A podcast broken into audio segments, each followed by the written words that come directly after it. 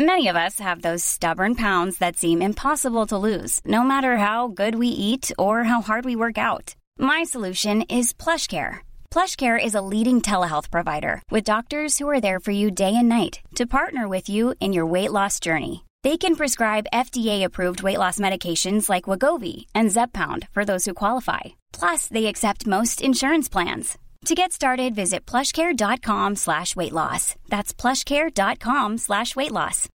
Millions of people have lost weight with personalized plans from Noom, like Evan, who can't stand salads and still lost 50 pounds.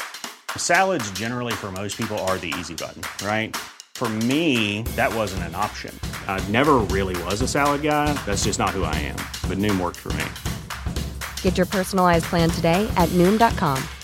Real Noom user compensated to provide their story. In four weeks, the typical Noom user can expect to lose one to two pounds per week. Individual results may vary.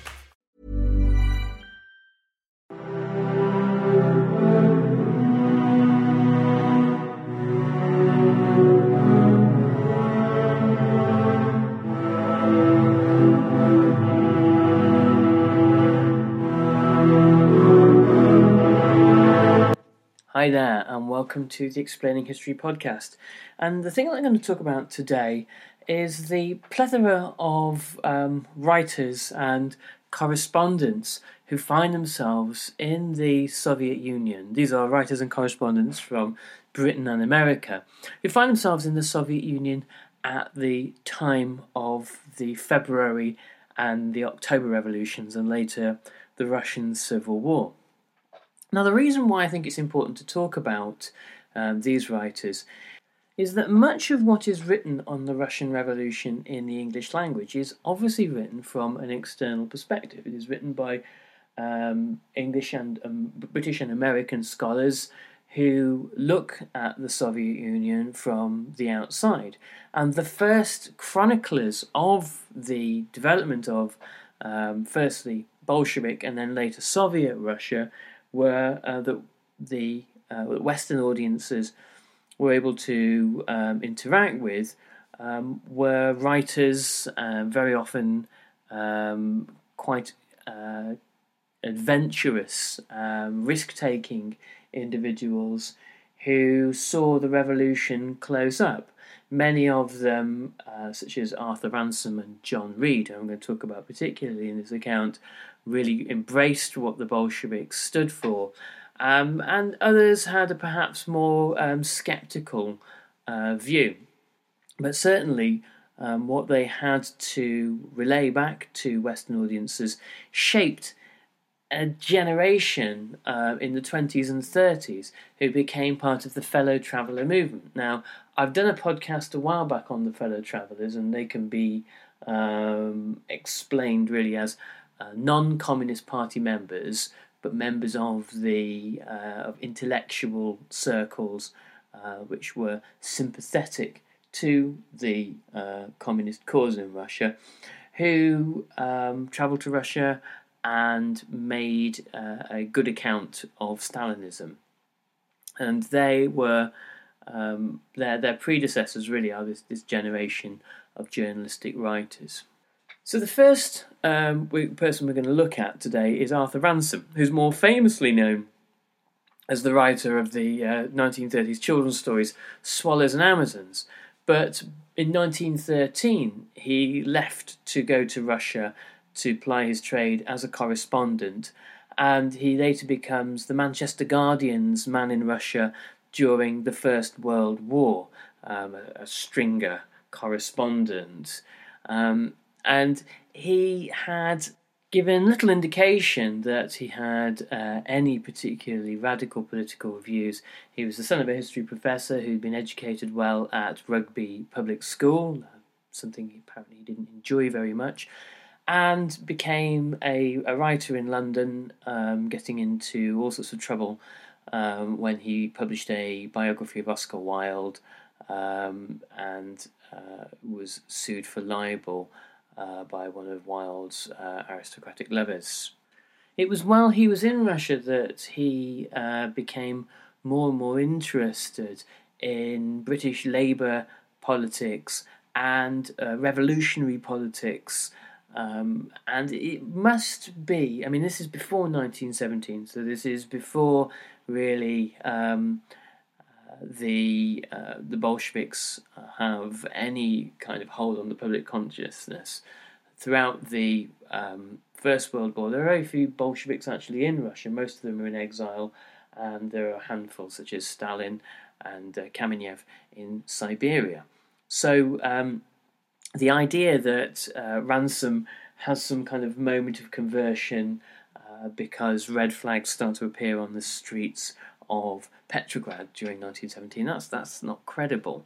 It must be that there were um, overt currents of radical politics running through Russian society throughout the First World War, so overt that a, um, a, a, a, moderately skilled Russian speaker, which Ransome was, he was learning all the time, was able to, to access them. And that kind of, I guess, gives us a bit of a clue as well um, about the, um, the process of politicalization and radicalization in Russia during the First World War.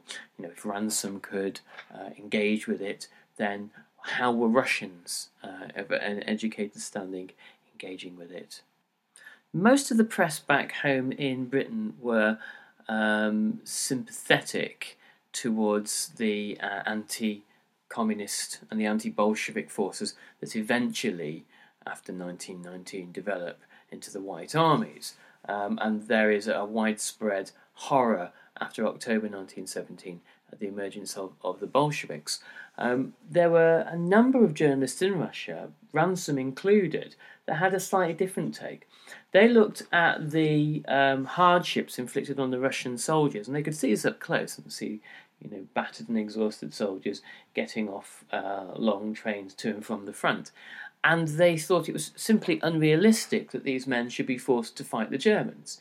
They thought that um, it would be better for Russia to sign a peace and get herself out of the war, purely from the point of view of the, the, the men who are impacted hardest the uh, common foot soldiers um, of the Tsar's armies and then later the provisional government's armies um, having to, to take the impact of this.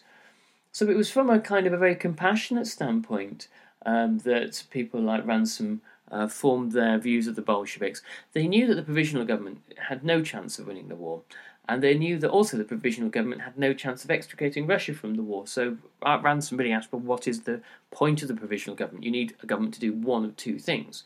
Ransome himself had lost a brother um, on the Western Front, and uh, he was no fan of the Germans, and quite a loyal um, British patriot. Um, he was. It was. It's not a um, a valid critique of Ransome to suggest that because eventually he becomes a supporter of the Bolsheviks, that he was in some way anti Britain. Far from it. I mean, he believed that his his kind of um, affiliations could exist in, in both camps. But it was the um, the plight of the war against Germany that really um, makes him um, believe that the, the Bolsheviks are the only option. He was one of those journalists, um, and speaking as one who has been in that trade previously, is occasionally in the wrong place at the right time. And certainly, um, he decides to take a sojourn back to England uh, on the 17th of October 1917. And so, within a matter of days, the provisional government has fallen, and he misses the whole thing. Uh, the, the greatest news story potentially of his career, one that is covered by John Reed, who, whom we'll talk about in a moment. And um, however, when he's back in England, he tells people with great candour that there is no chance that Kerensky, uh, Alexander Kerensky, can hold the uh, provisional government together, and it is going to collapse. And uh, he's shown to be correct. I think it's important to realise that for a journalist in Russia at the time, a country facing uh, starvation and in a condition of um, uh, well, heading towards civil war, that it um, took uh, the the job took a heck of a toll on the nerves, and uh, Ransome was physically and mentally exhausted uh, by uh, by 1917. However, when Ransome uh, returned to Russia, um, he became very sympathetic towards the, the Bolsheviks. Um, he uh, had close contact with both Lenin and Trotsky, uh, both of whom were happy to talk to him, happy to espouse um, the uh, Bolshevik uh, views on war and revolution uh, and the counter revolution that they, they expected. And the um, relationship grew strong enough for um, Ransome to actually marry one of Trotsky's secretaries.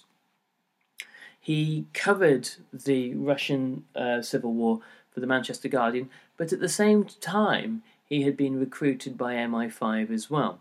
So, um, Ransome is a, an interesting and hard to kind of nail down character, or conflicted uh, loyalties and um, a sense of perhaps a greater, in, in an inflated sense of his own importance. In his early reporting on the October Revolution, which he reported from afar, he has some surprisingly kind of prescient things to say. Um, he pointed out that it was a fairly bloodless affair, and he wrote The lack of bloodshed during the Bolshevik coup d'etat is due to two causes. Firstly, the comparative unanimity of the classes represented in the Soviet. I'm not sure I agree with that one personally. Um, and secondly, to the fact that large masses of the population increasingly despair of politics and, though possibly disapproving, are willing to stand aside. Really, the um, as we've I think we've discussed before in this podcast, um, the point about the October Revolution was that there was no one left to defend the provisional government.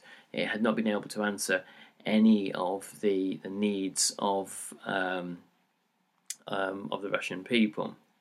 In another report on the Treaty of Brest-Litovsk, he again he manages, I think, to hit the nail dead on the head, um, and he articulates some of the things that Adam Tooze has recently said in the Deluge on this very topic where he, he wrote in January 1918 I wonder whether the English people realise how great is the matter now at stake and how near we are to witnessing a separate peace between Russia and Germany, which would be a defeat for German democracy in its own country, besides ensuring the practical enslavement of all Russia.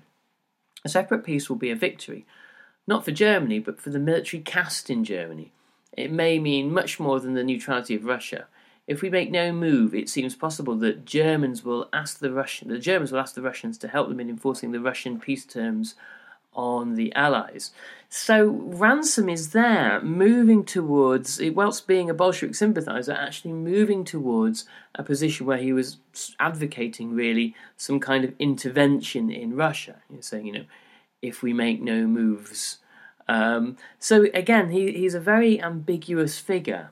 Um, the question as to whose side he was really on um, is is um, I suppose it's even the wrong question. Arthur Ransome was um, working from his own position of of um, what he viewed as kind of correct and moral, um, and saw perhaps Bolshevism or even uh, an Allied intervention as just tools to to make this possible. So there are always actors during revolutions, uh, be they bystanders or participants or observers, who are not working from any of the official scripts from those of the revolutionary parties or counter revolutionary forces. Um, and this is to be expected. Revolutions are chaos. Ideas rise and fall constantly throughout revolutionary periods, and people have new perspectives on what is possible, what is preferable part of Ransome's support for the Bolsheviks comes from uh, his conviction that um, they would, at, at, the very least, offer stability in, in Russia. Um, and he's kind of uh, surrounded by a, a host of um, Western, uh, particularly American. When you're ready to pop the question, the last thing you want to do is second guess the ring at Bluenile.com, you can design a one of a kind ring with the ease and convenience of shopping online. Choose your diamond and setting. When you find the one, you'll get it delivered right to your door. Go to Bluenile.com and use promo code LISTEN to get $50 off your purchase of $500 or more. That's code LISTEN at Bluenile.com for $50 off your purchase. Bluenile.com code LISTEN. Many of us have those stubborn pounds that seem impossible to lose, no matter how good we eat or how hard we work out. My solution is PlushCare PlushCare is a leading telehealth provider with doctors who are there for you day and night to partner with you in your weight loss journey. They can prescribe FDA-approved weight loss medications like Wegovy and Zepbound for those who qualify. Plus, they accept most insurance plans. To get started, visit plushcare.com slash weight loss. That's plushcare.com slash weight loss. I'm Sandra, and I'm just the professional your small business was looking for. But you didn't hire me because you didn't use LinkedIn jobs. LinkedIn has professionals you can't find anywhere else, including those who aren't actively looking for a new job, but might be open to the perfect role, like me. In a given month, over 70% of LinkedIn users don't visit other leading job sites. So if you're not looking on LinkedIn, you'll miss out on great candidates like Sandra. Start hiring professionals like a professional. Post your free job on linkedin.com/people slash people today.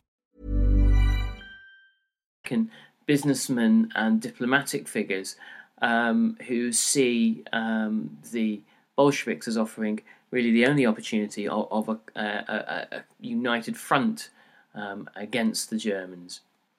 During the commencement of the Civil War, a wave of xenophobia, an understandable xenophobia, um, emerges within Russia. Um, the British, uh, Americans, and French and Japanese are helping white armies uh, in Russia, and the suspicion that um, British journalists and diplomats are indeed spies, which a great many of them were, um, is, is widespread.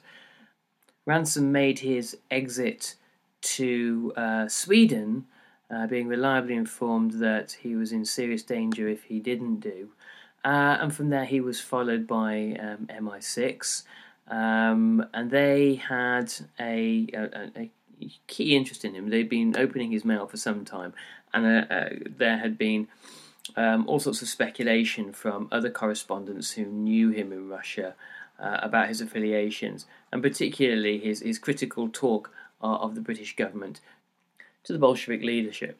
However, much of this was um, unfair. He was um, threatened with um, exposure by um, Horatio Bottomley of the uh, patriotic magazine John Bull, who threatened to expose him as a Bolshevik spy. But really, throughout the war, he hadn't been a spy, he'd been a conduit, uh, a means by which the British Foreign Office could speak with Bolshevik leaders um, and see if there were areas of dialogue, um, negotiations that could be entered into.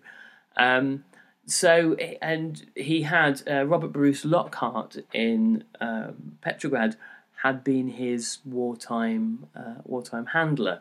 So these figures um, often drift from one extreme to another between the peripheries of uh, revolutionary politics and have loyalties back to the mother countries, and they can be very useful means of um, uh, establishing dialogue. A much more established journalistic figure who uh, featured in the uh, drama of the October Revolution and who wrote one of the uh, seminal works on it was the American journalist John Reed, who had been kind of an understudy of the radical American journalist Lincoln Steffens and had been uh, on the periphery of progressive politics uh, in America for a long time. And John Reed perhaps fits more neatly into the, the fellow traveller movement. He was a, a good friend of uh, Freda Kirchwey, the editor of The Nation uh, magazine, and um, was part of a, a circle of um, overt sympathisers for the Bolshevik cause um, from 1917 onwards. John Reed uh, based much of his um, uh, belief in Bolshevism on uh, radical labour politics in America that, had developed throughout the 19th century, and he drew comparisons between the two. I'm not sure whether there are um, always valid comparisons to be made, but this is uh, always always the difficulty between hopping between uh, different different particular contexts. In 1914, he travelled to Europe to cover the First World War for the Masses magazine, a radical publication in New York City, and for the Metropolitan magazine. So he was already um, deeply inured within um, socialist writing and politics uh, long before the advent of the Russian Revolution. And like um, Lenin, he made the direct link between capitalism and war in uh, when he saw um, the fighting up close in places like uh, Bulgaria. Uh, he became deeply opposed to the conflict and saw it as uh, the uh, the means by which the capitalist classes fought one another u- using um, the the working class. And he wrote in 1916, um, "I could fill pages of the horrors that civilized Europe is inflicting upon itself. I could describe to you the quiet, dark, satin streets of Paris, where every ten feet you are confronted with some miserable wreck of a human being, or a madman who lost his reason in the trenches." Uh, being led around by his wife. The Masses was an anti war publication, and whilst America wasn't in the war, they could get away with it. Um, in 1917, when America joins the war, it becomes under immense pressure to change its editorial stance. Um, the uh, the various uh, laws that were introduced by Woodrow Wilson, uh, again on sedition, um, make it a very difficult time for uh, anti-war um, journalists. Um, Reed decides to go to Russia. He believes that that Russia, after February 1917, has been the crucible of world events, um, and he, he um, and his wife Louise Bryant uh, make their way uh, to Petrograd, and they arrive there in September 1917 and um, they are just at the right moment, just as Ransome hadn't been, they are just at the right moment to witness uh, the October Revolution. Something that Reed instinctively uh, embraced.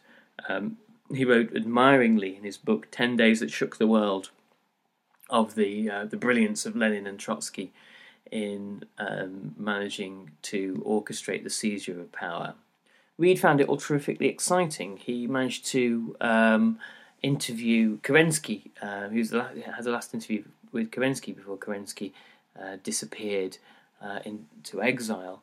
And he uh, forced his way into the Smolny Institute, where the Bolsheviks had their headquarters, um, and uh, managed to become acquainted with um, Lenin and Trotsky.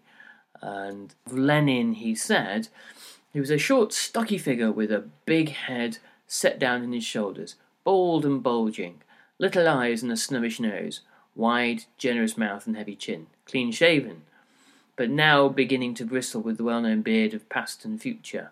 Dressed in shabby clothes, his trousers much too long for him, unimpressive to be the idol of a mob, loved and revered as perhaps few leaders in history have been, a strange popular leader, a leader purely by virtue of intellect, colourless, humorless, uncompromising, and detached, without picturesque idiosyncrasies, but with the power of explaining profound ideas in simple terms, of analysing a concrete situation, and combined with shrewdness and the great intellect, greatest intellectual audacity. Reed was in a lot of trouble under the Espionage Act when he got back to America. Um, he formed with Earl Browder and others the American Socialist Party and he visited, he went back and forth to um, Russia during the 1920s, um, where he met various radical figures um, and became um, pivotal in the uh, the communist, the establishment of the Communist Party of the United States. And he exists within a period of, in the early 1920s of crisis for communism the revolution hasn't spread, it hasn't ignited, and the various revolutions in Bavaria, in Hungary, um, and uh, other places across Europe have failed. Um, the revolutionary moment of 1919 to 1920 uh, doesn't really take off. So Lenin um, suggests that the, the thing to do at the Second Party Congress would be for communists to, communists from across Europe um, who have been to Russia to return home and infiltrate social democratic parties like the Labour Party in Britain and the trade union movement and steer them towards communism. So he argued really for entryism. Um, Reed uh, and other members of the Communist Party of the United States don't think this is a good idea, um, and that they were um, largely um, defeated And Reed then suddenly begins to realize that Lenin has become a dictatorial figure within the Russian and the world communist movement um, and became very disillusioned um, and saw um, in 1920 um, a, a um, the the events that he had participated in taking a much darker turn. Um, he was uh, depressed and felt utterly betrayed, and that he had given his journalist his journalistic energies to um, something that had, had now backfired. And he suddenly realised that former colleague, comrades such as Zinoviev, and particularly Radek, who was a very good, Karl Radek, who was a very good friend of his, were now conspiring against him and using the Russian Soviet press and the left wing press in Europe to um, attack him. His wife um, met him in Moscow uh, in 1920, uh, in September 1920, um, but found that he was profoundly ill. And it was um, uh, just eight days later uh, that he was diagnosed with typhus. Um, and he, uh, he died on the 19th of October 1920 there, even though he had uh, begun to have suspicions about the communist movement, even though he had begun to see it for uh, the the dictatorship that eventually becomes under Lenin, he's given a state funeral, and he's one of the few uh, non-Russian Soviets to be buried in the Kremlin wall, along with uh, all the uh, the other great Soviet luminaries. So um, you've got two very different characters, Arthur Ransome and John Reed, um, and they are uh, just a couple of the many um, figures, uh, many journalistic figures uh, within um, the uh, Western journalistic community in Russia during the First World War and during the Revolution, who are um, intellectually and politically changed by the revolution and find themselves uh, if not taking sides, at least taking stances, um, influenced very often by their own previous experiences, but also by the extraordinary events that they are swept up in that can't help but politicize and um, radicalize people's perspectives. Uh, they, uh, there were journalists in uh, Russia from Western newspapers who were, uh, perhaps a majority even of them, were, were not sympathetic towards the um, the Bolsheviks. A great many of them thought the advent of Bolshevism was a, a, great calamity.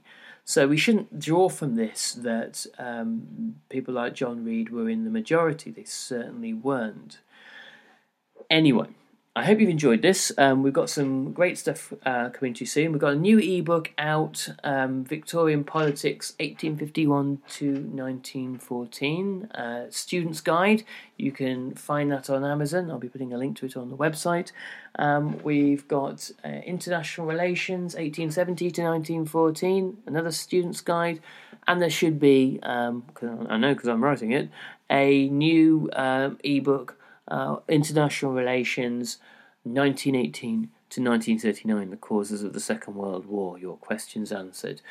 Tyrell Eskelson's uh, brilliant draft of um, the American Century, uh, a beginner's guide to everything you need to know about uh, the USA in the 20th century, will be with us fairly shortly. Ideally, downloadable for Christmas, special Christmas gift for somebody. Um, so there's a whole bunch going on at the moment. Um, so check it out, you know. Anyway, thanks very much for listening, and I'll catch you on the next Explaining History podcast. Bye bye.